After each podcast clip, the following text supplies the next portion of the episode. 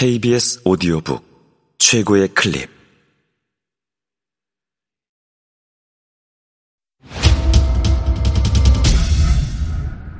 KBS 오디오북.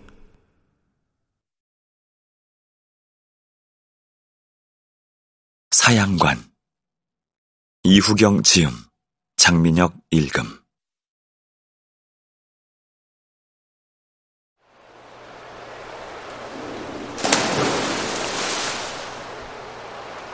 유경과 헤어진 뒤 나는 수영장에 등록했다. 새벽에 차가운 공기로 얼어붙은 몸을 따뜻한 물에 담그면 위안이 되었다. 사흘째인가 25m의 수영장 트랙을 힘들여 왕복하다가 나는 내가 울고 있다는 것을 알았다.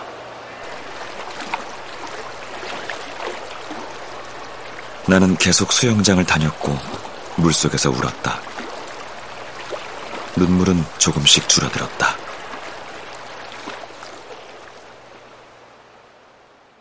한 달이 끝나던 날, 내 얼굴에는 락스 섞인 수영장 물만 묻어 있었다. 다음 달엔 등록하지 않아도 되겠군 생각하며 탈의실 사물함에서 핸드폰을 꺼내는데 몇 통의 부재중 통화 알림 끝에 석규의 아내가 남긴 톡이 떠 있었다. 현준 씨, 남편이 쓰러졌어요. 수술도 할 수 없대요. 나는 핸드폰을 준 채 망연히 서 있었다.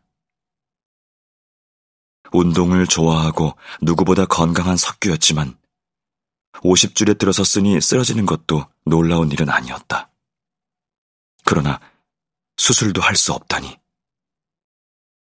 그것만은 있을 수 없는 일이었다. 나는 간신히 정신을 차리고 탈의실을 빠져나와 전화를 걸었다. 그녀는 우느라 말을 잇지 못했다. 그 뒤의 날들은 잘 생각나지 않는다. 모든 것이 해일처럼 몰아쳤다.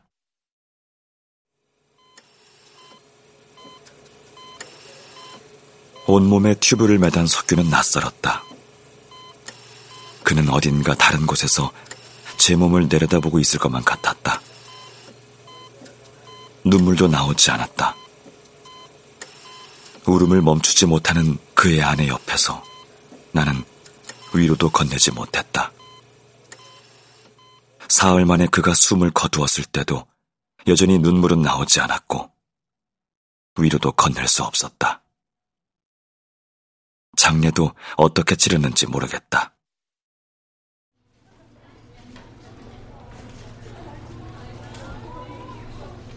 장례 내내 나는 빈소를 지켰고 찾아온 친구와 선후배들과 술을 마시며 석규에 대해 얘기했지만 그러면서도 문득 주위를 둘러보며 구부정한 어깨에 키가 큰 그를 찾곤 했다. 이 녀석이 왜 안 오지? 이런 자리에 빠지는 법이 없는 친구인데 생각하다가 무언가에 얻어맞은 듯 정신을 차리곤 했다. 그런 순간이면 유경이 몹시 그리웠지만 석규의 죽음 앞에서 그녀를 생각하는 건 마음에 꺼려졌다. 장례가 끝나고도 나는 아무것도 할 수 없었다. 이번에는 수영장도 등록할 수 없었다. 그 무렵 출판사로부터 메일을 받았다. 오래전 세계 문학기행 시리즈 필자로 제안을 받아 내가 써보냈던 다자이 오사무 문학기행 기획서에 대한 검토 의견이었다.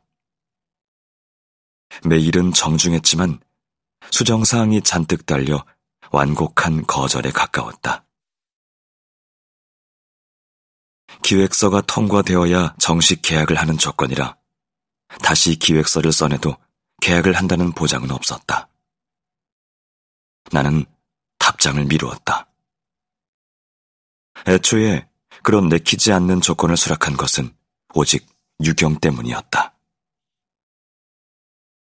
다자의 오사무의 열렬한 팬인 유경은 그 제안에 반색했다. 대상 작가를 선택할 수 있는 데다 취재 경비까지 나온다는 말에 그녀는 함께 사양관에 가자며 기뻐했다. 사양관은 다자이의 상가로 그녀가 가장 가고 싶어 하는 곳이었다. 나는 그녀의 풍부한 정보를 참고하여 기획서를 써보내곤 그 일을 잊었다. 평론가로서 나는 다자이를 좋은 작가로 인정했지만 시대를 초월한 그의 독특하고 현대적인 문체를 높이 샀을 뿐 그의 과한 자의식에 대해서는 비판적이었다. 그러나 유경에게 다자이는 피가 통하는 친족처럼 보였다. 좀채 흥분하지 않는 그녀가 다자이에게 열광할 때면 나는 질투심마저 느꼈다. 그녀가 가장 좋아하는 바흐와 슈만에 대한 경도와도 달랐다. 살아있다면 백세도 넘은 노인인데 서른아홉에 죽어버려 만년 청년이니 불공평하다고 나는 투덜댔다. 함께 기획서를 준비할 때도 나는 이거 뭐 애인을 짝사랑하는 남자한테 데려다 주는 느낌인데 하고 농담을 했다. 그랬으니 이제 내게는 의미가 없어진 일이었다. 그런데 문득 눈을 보려면 지금 가야 하는데 하는 생각이 들었다. 다자이에 대해 쓴다면 반드시 눈 내리는 겨울의 아오모리, 눈 덮인 스가루 평원을 봐야 한다고 유경은 말했다. 3월까지 눈이 오는 곳이지만 제대로 된 눈을 보려면 2월까진 가야 한다고도 했다. 그러나 정해지지도 않은 일을 위해 경비가 드는 취재 여행을 미리 할 여유는 내게 없었다. 그렇게 생각을 접었는데도 나는 그곳에 가면 유경이 있을 것 같은 느낌에 사로잡혔다. 있겠지. 다자이의 흔적마다 유경이 떠오를 테니까.